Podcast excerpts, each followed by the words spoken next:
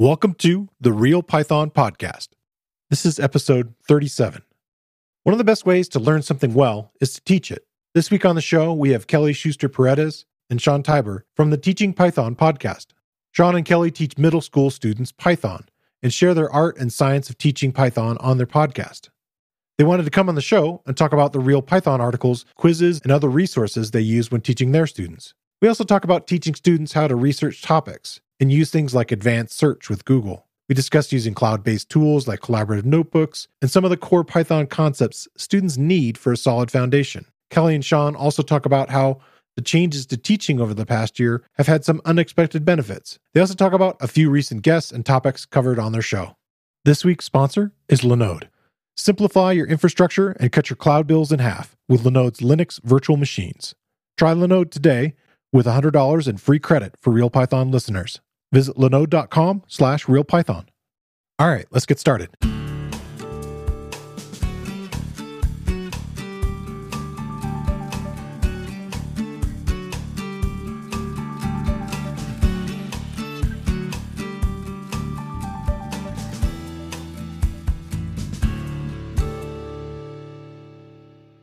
Real Python podcast is a weekly conversation about using Python in the real world. My name is Christopher Bailey, your host. Each week, we feature interviews with experts in the community and discussions about the topics, articles, and courses found at realpython.com. After the podcast, join us and learn real-world Python skills with a community of experts at realpython.com. Hi, Sean and Kelly. Welcome to the show. Hi, Chris. It's great to be here. Hey, Chris. It was really fun being on your show back, I don't know if it seems like ages ago this year. So I was a little worried because you didn't put on any other episodes after I was on. It was that COVID thing. Yeah, kind of a little crazy. Well, on the plus side, your episode got a lot of downloads because it sort of sat there by itself for a while. Yeah, you got a lot of episode downloads because yours was the only one there for a couple months. Yeah, it worked out pretty well. That's funny. Partly why you kind of reached out to me is to talk a little bit about how you're using Real Python, not only yourselves, but how you're using in class. But I wanted to start by talking about, like, why did you guys pick to use Python as curriculum for your classes? Well, you want me to start that one, Sean? Yeah, well, you were actually there for that conversation, Kelly. That was before I started teaching. Yeah, so we always have had a computer science program at our school, K-12, and we have the kids in the lower school going through the Scratch programming language, and they're pretty solid in it. And in seventh grade, it was kind of a hodgepodge of stuff, a little bit of Swift, a little bit of Legos and everything. And then in the high school, they were working with JavaScript and I think Java, correct, Sean? Java? I don't know, in the higher levels. I don't teach up there. Yeah, the AP courses are all taught in Java in the upper school. Okay. So our boss called me in and we had a good conversation, and I was pushing for JavaScript just because that was one of the language I kind of knew. And we started researching a lot, and we noticed that Python was like this up-and-coming language, and there was so much to do with it. And we heard about the BBC Micro:bit and the MicroPython modules and that. And my boss was like, we're teaching Python. Cool. Do it or not. Well, and so right after that conversation was when I came in as well. So I was hired in to teach computer science in the middle school alongside Kelly. And they said to me, okay, well, we're going to be teaching Python in the middle school. And they asked me, do you know any of it? And I said, well, no. In fact, it's been a few years since I've been in a developer role. I've been in more, marketing and technology and things like that were less hands-on or detailed. So I said, no, but I'm willing to learn. And that was kind of how we got started. So Kelly and I, about 3 years ago, started this journey of learning Python so we could teach it. And so you mentioned the BBC Micro:bit. And using that, is that still a central part of your curriculum?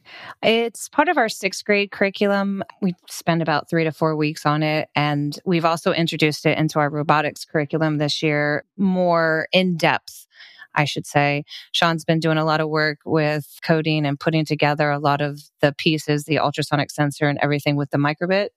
But as we progress up the grades, it's a little bit of a hodgepodge. We sometimes get into the CircuitPython playground, and Sean brings in all kinds of cool things. He can tell you more about those.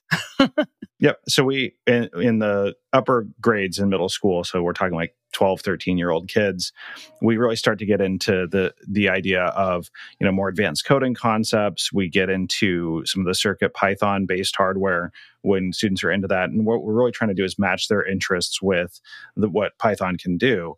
And so we'll survey a lot of the different third-party libraries and popular tools. Matplotlib comes out quite a bit. PyGame, they love Turtle. Even as 8th graders, they love making circles and spirographs and things like that. And then I've had a number of students this year that have really gotten into a lot of the math capabilities of Python and using it to, you know, validate and check their math homework. In the process, it sounds like you use a variety of different, not only pieces of hardware and software packages. Do you end up using a particular like IDE or teaching environment? And coding environment? Oh, we'll always start with my 6th grade. So we love Moo in 6th grade. We use that a lot. The interface is easy. The kids have, you know, the buttons are big. It's not scary. And it's just something easily to jump into. We often fall back to Replit because if, you know, a child has a loaner tech or a laptop, we can just get on Replit and code right away. So those are the two that we use in 6th grade. And then in 7th grade, we like to introduce them to the Colab notebooks, just because the importing of the libraries is a lot easier for us. And then Sean does a little bit more in the 8th grade. Yep. So by the time they get to 8th grade, they've seen a couple different editors, and this is the first chance where we kind of introduce them to a modern Python programming environment. So they might download an IDE like PyCharm or Visual Studio Code, and then also install their own interpreter locally, you know, where Moo comes bundled with its own interpreter, or Colab, it's built in and running on the, you know, Google servers. This is their first chance where they're installing their own interpreter and getting used to, how do I use the command line a little bit to make some of this happen, and use IDEs to make my code editing a little bit easier, more flexible, based on what my needs are as a student. So that 8th grade year is where they really start to transition from the all-in-one, really easy, simple to use, to this more flexible, custom-designed environment that they get to create for themselves. I was wondering about that. I haven't been teaching in a school system. I taught in like a school for recording engineers, and we were just at the beginning of, you know, maybe what Google was offering with like cloud-based documents and things like that. And I know a lot of educational systems are using Google Docs and things like that. So I kind of wondered about these sort of cloud options. And so you mentioned a couple. Is that helpful in the sense that they can keep their projects, move them around from home and back and forth, especially with how schooling is right now, with some in person and some not? For sure. I mean, I think the nice thing about it is that they're already used to the paradigm of the Google Doc. Right? Okay. So because we've been a Google school and they've used it for several years, whether it's on a Chromebook or on their own laptop, when I go to introduce the Google Colab notebook, which is just Jupyter running on Google servers, all I have to do is tell them it's like a Google Doc, but you can also run Python code in it. And they kind of like, oh, okay, well, that's no problem. And then we move on. So The paradigm's already there, and they get a lot of the benefits of the sharing of the documents and being able to collaborate on it. It's not quite as real time as I'd like, but you know, you can definitely see when someone's editing your document and making changes to it. Okay. And maybe like way down the road to be like something where you teach them something like Git or something like that. At this point, the Colab is sufficient for, you know, working and sharing. Yeah, and it has its own, you know, version control in there, so we can at least talk to them about the concept of it's always being saved, and you can go back in time and, you know, revisit your progress and everything. So it gives us some of those precursors to a Git style version control environment. Oh, cool. And I think like for us in education, for teaching with the Colab notebook, you know, kids always forget to save, and it's like, oh no, I've lost my code, but it saves automatically. And it is nice when, you know, we're working in a version and the kids start adding in a whole bunch of things and they get a little bit confused. We always tell them you can go back to the day before when the code was working and have a look at that. And it's such a nice feature. You could do that side-by-side comparison. And Sean's used it a lot. We've used it a lot for me when I've got lost in someone else's code on the student's code and trying to understand where they've made up an error 300 lines in. And it's just nice to see it. That's awesome. You wanted to come on and talk a little bit about how you guys are using some of Real Python's resources. So I don't know who wants to start on this, but what types of resources are you using and how are you using them? Oh, we use a lot of them. Great. So I guess it's really important to say that Sean and I both believe teaching the students how to understand informational text and text that they probably know less than 80% of the vocabulary. Okay. It's one of our important skills that we teach. We like to give them agency and tell them, listen, all good coders know how to research. And we start right away in 6th grade, and we've actually given them quite a bit of the Real Python articles for them to start off with. And it's I don't make them read, the 20 pages. Sometimes the articles are quite long. But yeah, sure. So we kind of make them a little bit simpler. But for example, the writing comments in Python guide. Okay, cool. By Jaya Zane. So if we go in there, I always start the 6th graders with the part where it says how to write comments in Python. Here's a hashtag, and they read about the difference between multi-line comments and single line. And it's kind of nice because it raises that vocabulary of here's a syntax error. And if you do something with a hashtag for a single comment, but you decide to go into multi-line, there's going to be an error. And it's just like a great little introductory to vocabulary that they've never seen before. Nice. Yeah, I would add to that too. I mean, there's really a variety of different ways that we employ the content to be able to help the students develop different skills. Researching is definitely one of them. And we also talk to them about how to determine whether a Google result is a useful resource or a trusted resource. So when they are searching for something, right, where they're starting for, how do I solve this problem? Or I have a question about this. We help teach them how to formulate that search query, but then also examining the results, because they're ingrained habit at this point is to click on the first one, the first result, and if it doesn't come back with exactly what they need, they say, well, I can't find anything. This is ludicrous. There's nothing on Google that can help me. I tried. Google spoiled them, huh? Yeah. And so, we go back and say, well, have you tried the second one or the third one? So getting them to look deeper in the search results or to refine their search and make it more iterative in terms of their queries. But then we also talk to them about, what makes a good source, right? So sometimes the things that are the number one source are there because they've been over-optimized for SEO, and they're not actually useful for learning, or they're really useful for someone who's had 5 or 10 years of development experience, and it's good for them, but it may not be good for you with 5 or 10 days of coding experience, right? So we often direct them to Real Python because we know that there's good quality articles there. Generally, they're going to be at the right level. Sometimes they're a little bit more advanced than they need right then. Okay. But if they're searching for something about how to use a list in Python and a Real Python article comes up, we know that that's probably going to be appropriately leveled for them and their readiness to learn it. Can I go back to that for a second and ask you a question about, it sounds like there's an iterative process to teaching a student to look for information on the internet. Are there skills that you're trying to help them to develop, how to Google and how to write a good query? Oh, so I start with the basics in 6th grade because when they come in, they always like to just copy and paste that question. How do you find a list in Python and type it out with a variable name, And so we always start there just in the basics of you need probably 4 words, list, Python for beginners. Yeah. And so I start them with that very basic look. And then because I'm modeling the resources that I want them to go to, I always, Geeks for Geeks always comes up first for them. And that's something simple, but it doesn't really have a lot of information except for example code.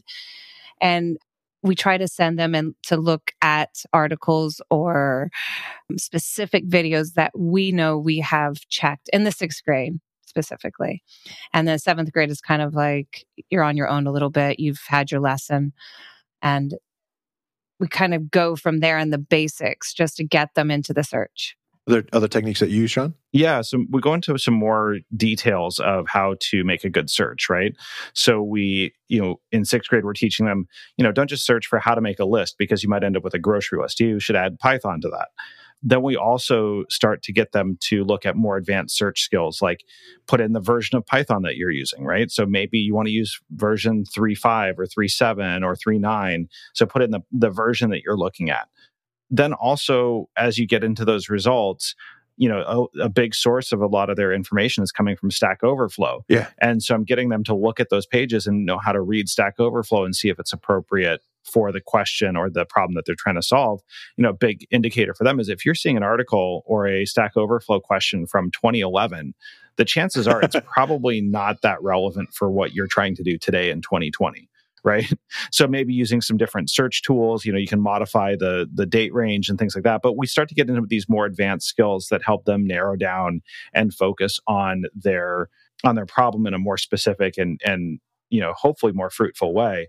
And to Kelly's point, a lot of that's done through modeling the behavior. So we might try to solve a coding challenge together, and I'll be up in front of the room doing the full sort of search that I would do as I'm trying to solve it also. Where I'm, here's the problem. Let me make sure I understand it. Now, here's my first query. And am I getting the right results? If not, then I'm going to modify it. And so we're talking about each step of that process of researching and refining searches to be able to get to more specific and relevant information. I used to teach at a law firm, and a lot of the lawyers I was teaching about, it was at a time when they were having lots of problems with potential malware, and they were using Explorer, and they were using fairly insecure tools. And so we were switching everybody over to Chrome, but also I was like, I think it would be really good if they knew how to use Google better. So I spent time, these are literally people that are researchers in a lot of ways because they're lawyers, and they've been using things like LexisNexis and all these kind of advanced tools for that. And I was like, well, Google, you can actually put a site : and narrow it to a very specific right. site. There's this whole set of these commands that a lot of people miss in that. I always forget some of them too, like the idea of putting a date range or just something simple of just quotation marks to say, it needs to be worded like this, So right. Those are powerful things, I think, to teach a kid getting into this stuff. And we also show them how to back into those keywords too, because if you, pop open the advanced search window, you can always, type in what you want and then see how that modifies the query string that goes over to Google. Yeah, and the kids in the lower levels, we like to use the image search. Oh, cool! Because when we're importing pictures into the Turtle module in Moo, we have to use a GIF or I think also a PNG. So a lot of the times they can't find a good picture, and so we go in there and here's how you change the type in an image search, and they're impressed. They're like, "Oh, I never knew that was there." Yeah, you can do literally file type /PDF kind of thing. That's awesome. Yeah. That's why I like teaching lower levels, because you can always surprise them, and you look like you're having magic happen. Yeah. That's always the funnest stuff. Simplify your infrastructure and cut your cloud bills in half with Linode's Linux virtual machines. Develop, deploy, and scale your modern applications faster and easier with 24/7, 365 human support with no tiers or handoffs, regardless of your plan size. Whether you're developing a personal project or managing larger workloads, you deserve simple, affordable, and accessible cloud computing solutions. Get started with Linode today. Visit linode.com/realpython. That's Linode, spelled linode.com/realpython. Click on the Create Free Account button and get $100 in free credit. Try Linode now. Are there other particular materials that you're using from Real Python? Yes. of course. So the thing is I always have to double check that it's a free version of it, because, you know, Sean and I both have the paid version because we use it a lot for ourselves. But I find that a lot of the basics are free, or if the first couple of parts of the article are free, and that's usually as far as I go with the 6th and 7th graders. But we love the Beginner's Guide to Python Turtle. Oh yeah, and the little game that's at the bottom. It's by Nikita. I'm not even going to try to say her last name. Sorry, Nikita. But it's so fun, and the kids like to do the full game, and they have the little turtle rushing across. Oh, the race, the race. And I've had some kids modify it a little bit and get in there and change it. But that's like the introductory. They have a choice of either doing this one or another hour of code that I set up, and half the kids read the whole article from Real Python's Guide to Python Turtle. It's great. There's a video course of that coming shortly from Darren Jones. Awesome. Yeah, I'm excited to get that one out there. We also use a lot of content, not just for research purposes, but really to kind of front load some of the learning. So instead of us getting up there and talking first, we give them content to read or review and look at, so that we can, when we get into the classroom, we start right away with a conversation or a discussion or examples or something that's more interactive and engaging, rather than us just, spewing forth information.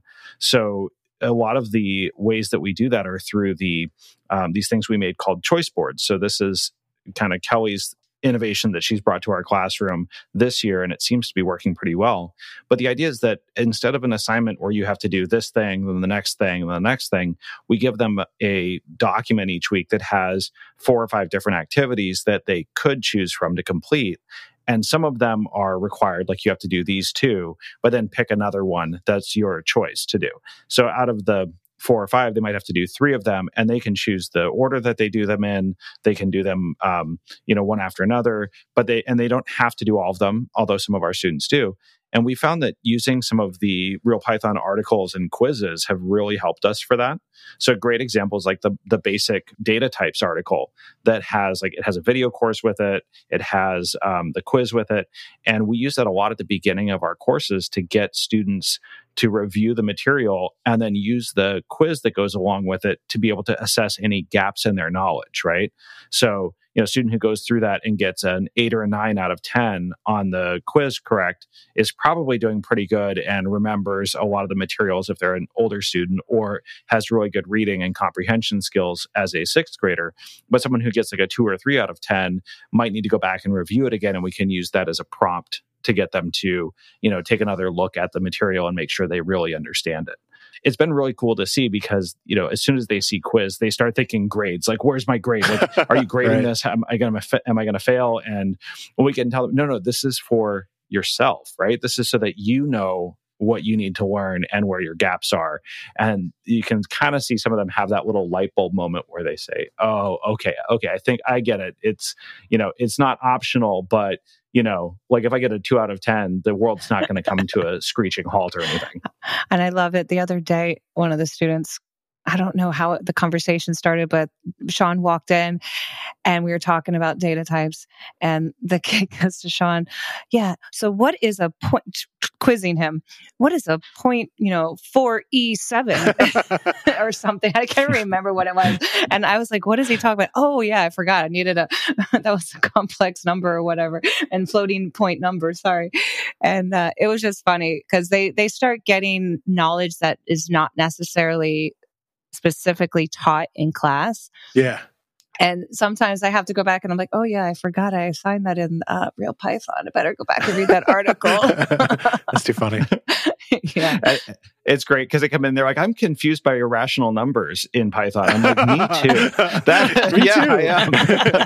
We're going to bring David Emus in here to help us. Exactly. And what the most important part of that exercise, though, is really we ask them to do a reflection on what they learned.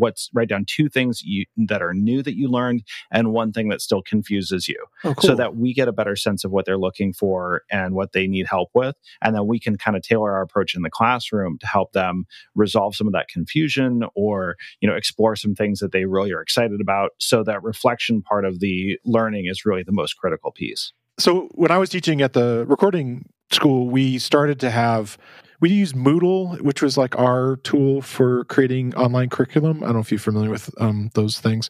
Yes. Yeah. And it was brand new for us. And so what we were able to do is something similar to what you're talking about, where we could front load. Our system was cyclical. There would be, like 3-week cycles that people would move through as they, progressed through the curriculum. And then so that what was an idea was to create this cycle 0, which was entirely online, but you could basically assign a bunch of reading, a bunch of quizzes and initial stuff to, again, keep it out of the classroom, because some of that stuff can be somewhat tedious to do a lecture on, and could probably be done through a video or be done through, just simply article reading. So I think that's great. I think that's a real powerful way. Also it's helping you learn and assess, who is going to need more hands-on help, and who's going to be able to assign stuff to and be able to kind of run with it and continue to, like if you give them the right resources, they'll be able to run and keep going forward, which is really cool. Yeah. Yeah. And I would add also, I think that whole reflective piece, the metacognitive approach of learning about how you learn is really critical, yeah. Even if you don't have a teacher, right? So if you are by yourself learning Python, writing down here are the things that I know and the new things that I learned, and then here are the things that I'm confused by, is a great way to at least start that process of reflection and figuring out how you need to learn the next big piece of Python. And I think that I just stole Kelly's comment on this. I was just sitting here laughing. So I just want you guys to all appreciate these beautiful words that are coming out of Sean's mouth. Metacognition, learning how to learn. I just want to say that my work here is done. I no longer need to train him as being a teacher. You're retiring. I'm retired. He's doing such a great job. No, I mean, adding on to that whole business of front loading. I don't know about Sean or you, Chris, after teaching for so long, teaching the basics of here, type prints, here, type function, that just gets so boring. So I'd rather just front load the kids on the basics and then go straight into code alongs. And I'm starting to make stuff up. I'm feeling comfortable in class where I can just go, I've never coded this before. Let's try this out. And I don't have to waste my time going over the basics, and the kids can kind of jump in and they're like, oh yeah, I read that, or I saw that, or I watched this video. Right. So it's just a nice way to have more fun in the classroom. Right. Make it way more interesting and on topic, yeah. and yeah. Get those light bulbs going off. Absolutely. We love the light bulbs, so we wait for those. But it's just a good way. Yeah, and I have to say I'm really proud of Kelly here too. I mean, this is the other side of it. So when we started this, 3 years ago, it was my first year teaching. I'd never taught in a classroom before, but I was a fairly experienced coder, technical sort of person. And Kelly had never written code before. Ed was a very experienced teacher. So this combination of the two of us coming together, she's proud of me for being able to say big words like metacognition, but the fact that she's up there coding along and creating Python jazz in front of the room and improving it makes me really happy to see how far she's progressed over the last 3 years too. So you mentioned that sometimes you'll share some video content and mix it up with some of the articles. Are there particular types of video content that works well for teaching students? Well, most of the kids find the comments video versus reading it. Okay. I try to send them to their reading, because we are trying to teach that skill, and we do provide them with other video clips. I make a lot of the basics. Yeah. The very basics on screencast after our learning cycle that we went through. Last year with learning how to record good videos. I don't know where we learned that from. But I think it's episode 48 on our podcast with Christopher Bailey. Yeah, that's funny. Oh, is that where? I can't remember. So yeah, we make a lot of our own screencast, and I put that up. I'll put a link in the show notes. That's my job this time. And it's funny. And then I also, I always say Sentdex. I always do a lot of his videos. I know that's not Real Python, but he has very short 3-minute videos. And what was the name again? Sorry, Sentdex. SENTDEX. He's great. Okay. He's fun. Yeah. I think what we really appreciate about the Real Python videos is the, you know, chapter markers and the way that it's chunked into pieces. One of the things we noticed with the younger students, and I think it's true across, you know, a lot of age groups, is that it's hard to sit down and watch a 25-minute long video about a topic without having some sort of roadmap for where you are and where you're going. So the chunking into smaller chapters really helps our students, you know, navigate like, oh, here's what I need to learn next, or I have 3 minutes to go in this one, and then I'm going to take a break, and I can pause here and go on to it again when I'm ready to resume. And you'll be really happy to know that we do use your video on the list. Oh. we like that one. I do skip around. I don't put them through a lot of it. I do the indexing, and I can't remember. That one's the free one too. I know the first couple, and I do talk about mutability, and we don't really go into tuples too much in the sixth grade. I just kind of say that, but they like that one. That one's easy, and I see a lot of the is in references in their lists. That's nice. This week, I want to shine a spotlight on another Real Python video course. It covers a set of fundamental concepts needed for everyone starting to learn Python. It's also the course that Kelly mentions she shares with most of her students. It's titled Basic Data Types in Python. The course is based on a Real Python article by John Sturts, and in the course, instructor Darren Jones takes you through the basic numeric, string, and Boolean types that are built into Python, what objects of these types look like, and how you can represent them. And it also has an overview of Python's built-in functions, which are pre-written chunks of code that you can call to do useful things. I think it's a worthy investment of your time to learn these basic data types in Python. And like most of the video courses on Real Python, the course is broken into easily consumable sections. It also has a shiny new transcript and closed captions. Check out the video course. You can find a link in the show notes, or you can find it using the enhanced search tool on realpython.com. This is kind of shifting a little bit. What are things that you guys have covered this year on your podcast? Oh, so much. I just learned about Beware. Yeah, Russell's great. Yeah, I just made my first mobile tutorial app. I followed along and had Hello, Kelly. And we had Allie a couple of weeks ago. Allie Spittle? Yeah. Spittle, yep. Spittle, sorry. She got me into Django Girls tutorial. So I've been stumbling through that, which she's got some great videos. I don't know her name from Django Girls, but her videos are great. Sean, who else do we have? Oh, we had Eric Matthes is on an upcoming episode. So we had him back to talk about making projects happen in school and what makes a good project for learning, right? And getting students engaged and interested. So that one's coming up probably as soon as I can get it edited later today. And we've just been having a really good conversation about all the changes with the way we're teaching this year, the things that we've been able to do with remote learning that have actually enhanced the learning experience for our students. I was wondering about that. Yeah. You know, it's interesting because I think programming in general can be such a demanding subject in that you have to be able to focus and think through the problems that you're trying to solve. And in a normal classroom, it can often be fairly distracting when there's a lot of other kids moving around and, you know, there's always noises and sounds and things like that. And so our students that are at home have often pulled ahead of their peers in the classroom because they can hit the mute button on the classroom and focus in on what they're trying to learn and create this environment where they can really think. And I believe that that's something that we don't often create for our students, is the space to think and have some time to really delve into a problem in a way that is meaningful and relevant. And so if there's been a silver lining to all this distance learning, it's the ability to show them that space and help them think through a problem in a deep and meaningful way. I think when people ask us, how did we handle COVID? And I think Sean and I both we said, oh, it was great. You know, I got so far with the teaching. I saw a seventh grader, one of my seventh graders this year who had me fourth quarter last year. The kid is a coding superstar. Wow. And I guess when they were locked up, he was also the one that was asking Sean about the numbers and complex numbers. The kid, sure. I'm like, did I teach you last year? It's amazing.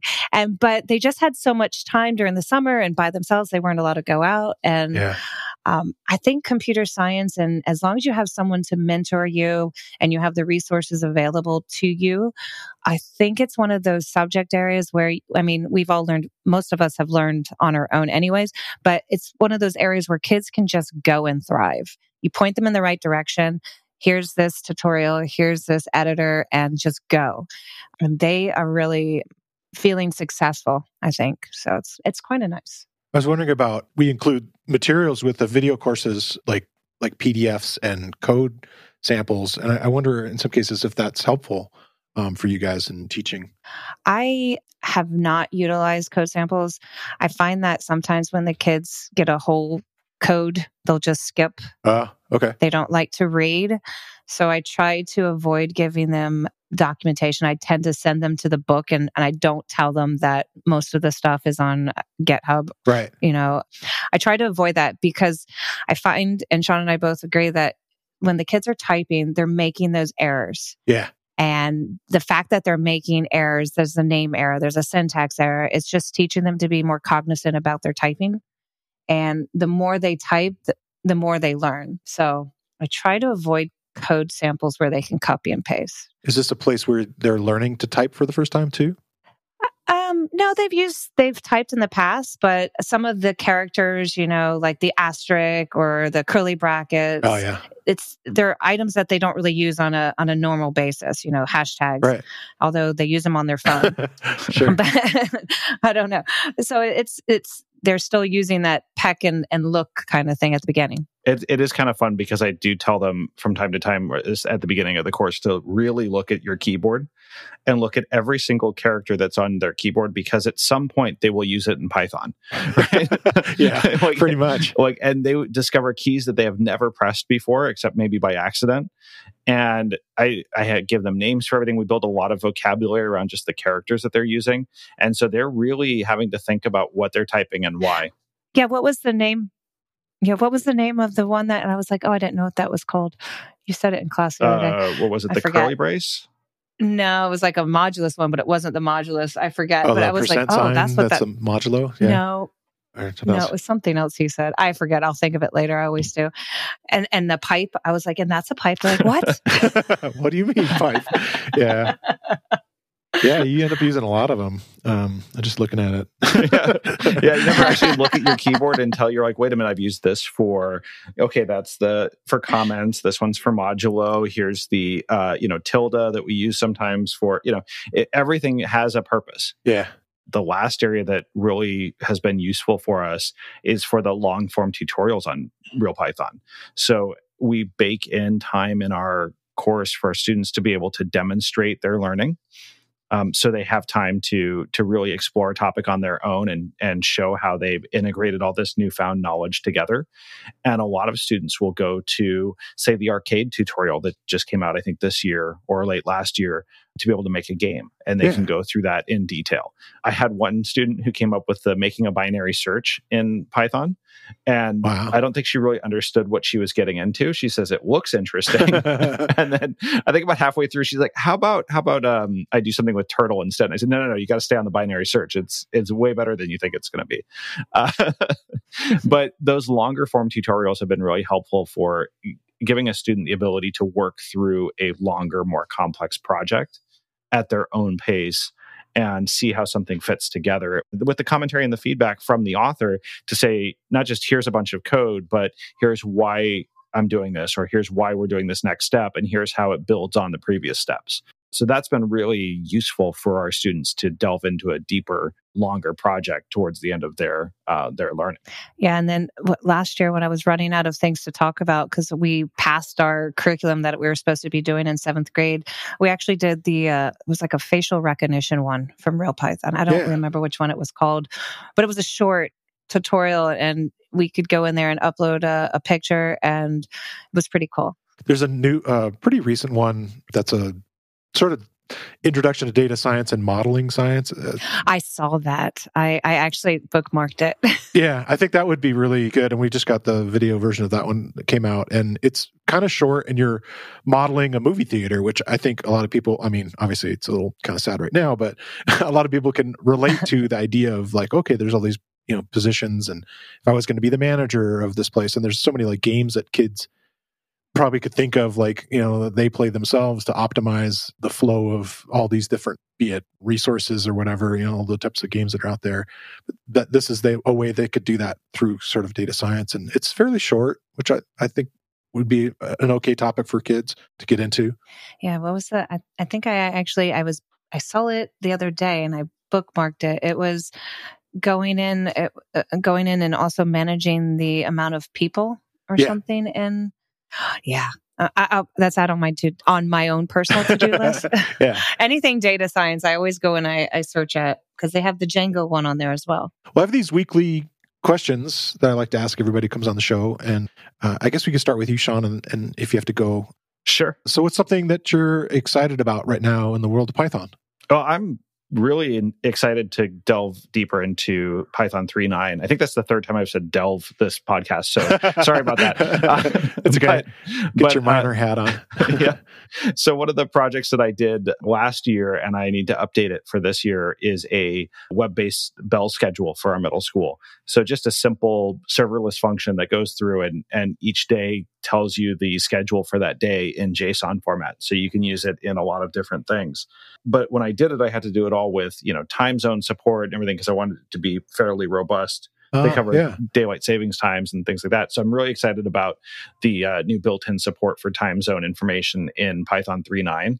And so one of the things that I have on my to-do list is to rewrite that for our new weird COVID schedule that we're doing, but also to upgrade it to Python 3.9 so that I can use all that built-in stuff instead of having to go to a third-party library for it. Nice. And what's something that you want to learn next? Well, the big thing on my list next is another utility library that I created for an API that we have at our school to manage all of our iPads.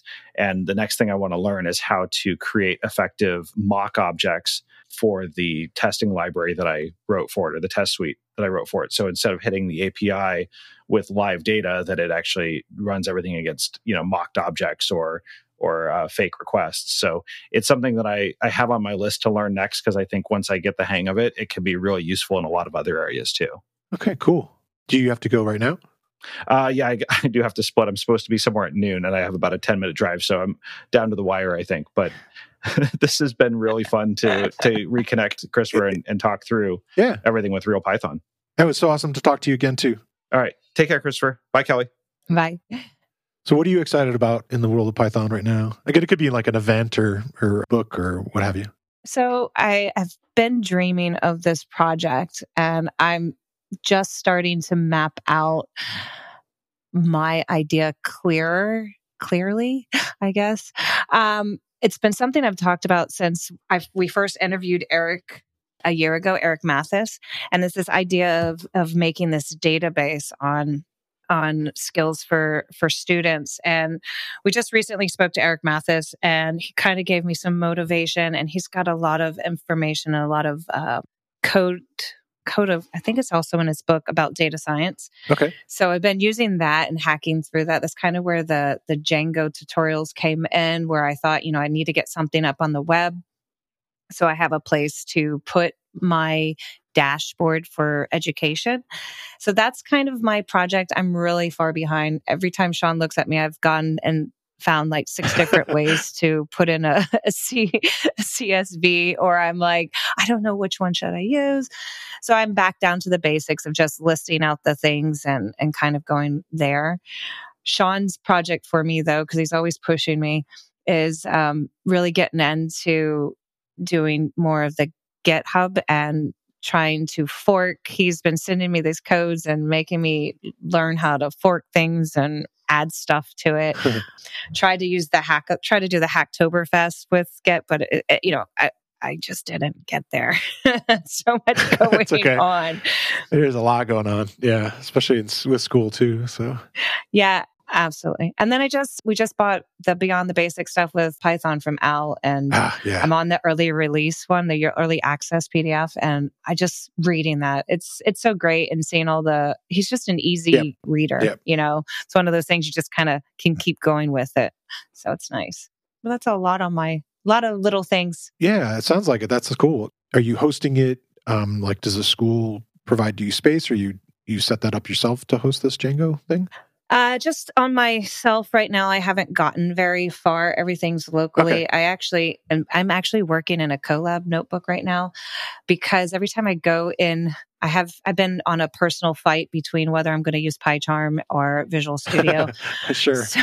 So I was getting used to Visual Studio with the Lego programming, but I don't know. I liked PyCharm, and then I don't know, the whole VENV, I don't know how you guys pronounce it, VENV space is a lot for a new person. Yeah. And you get kind of lost. And I was also doing terminal, so learning all about terminal, and kept at... Oh, that's great, in his book. Yeah, I was yelling at Russell saying, why terminal, in our last episode. I'll have to listen to that. And it's a great one. He explained it really well, and I was just like, why do I have to install Beware through terminal when I could just go into my Finder and make my own folder? And I think there's that things that happen with newbies. You know, we do stuff because that's the way the programmers had always learned how to do stuff. So it's one of those things that you have to be cognizant of when you're teaching someone who's never coded before. Yeah, totally. So, what do you want to learn next? I mean, you mentioned several things there, but is there any other specific things that you want to learn next? No, we're just, I think Sean and I both are rethinking how can we do stuff different in our class. We always change. We try not to change too much during the year. Yeah. But in the end, we always do, because we get bored. We're going to do the card game, or we'll do something else. And I think just being able to make and show them more examples, they end up producing other things for us. So I don't know, we're making all kinds of things. Sean's made all kinds of crazy hardware stuff in the classroom, and you name it, we've tried it. So it's I need somebody to give me those assignments so I get them done. Well, you can, because I have a bunch of the hardware at my house here, and I just like have not been making the time. I've been, getting all these other things going. So we decided to ditch the MicroBit kits where they already have the robot designed, and there's a whole bunch of different kits out there for the MicroBit robots. And we're making our own, and we're piecemealing it. We've made up these little Ziploc bags for all the students, and we've given them ultrasonic sensors and, oh, cool, and deep boards, breakout boards, and breadboards, and jumper cables, and wires. So we'll send you some of that stuff, and you can compete with us. We're going to do battle bots. All right, that sounds fun. Hopefully, yeah. Cool. What were things that you were happy about? The change from, switching from potentially teaching JavaScript to now teaching Python, what are changes about, teaching those different languages that you enjoy that has made that easier for you, I guess? I think for me, working with Python versus the other codes, and I guess I should say more like looking into Swift, because we also looked into using that. Sure. I just think it's something more tangible. I feel like you can easily jump in. We take kids that have never coded before in a language, maybe a little bit of Scratch, and in 9 weeks, we have them coding, 200, 300 lines of code and making up their own apps. They've made Matplotlibs, they've done designs with Turtle. And these are things that aren't like boxed. They're not finding it off the web and copying and pasting it. They're actually coding their own stuff. So I think that's the one thing I really love about Python. I can guarantee, and I say this to all the parents when they're freaking out that their child is stressed out the first 2 weeks. I'm like, I've done this 28 times in 2.5 years. I promise you that by the end of the 9 weeks, your kid is going to be begging to come back to class. And it's happened. Maybe one or two kids that hasn't. I know that sounds a little bit egotistical, but it's not because of me. It's because of the language. That's cool. Python is just something that's so awesome that if the kids want to build an app, I can give them that. If they want to draw with Python or Turtle, I can give them that. If they want to use hardware, I can give them that. And I just think that it's one of those languages that is accessible, and that's kind of why I love it. That's awesome. Well, I really want to thank you guys for coming on the show, and it was so much fun talking to you again. Thank you so much. I mean, we love what you guys do, and you're such a great resource for us at school that we just wanted to say thank you. All right. We'll talk to you soon. All right. Thanks, Chris. Get started with Linode today. Visit linode.com/realpython and get $100 in free credit when you create your account. Try Linode now. I want to thank Kelly and Sean for coming on the show. And I want to thank you for listening to the Real Python podcast. Make sure you subscribe to the podcast in your favorite player. And if you like the show, leave us a 5-star rating and a review. You can find show notes with links to all the topics we spoke about inside your podcast player or at realpython.com/podcast. And while you're there, you can leave us a question or a topic idea. I've been your host, Christopher Bailey, and I look forward to talking to you soon.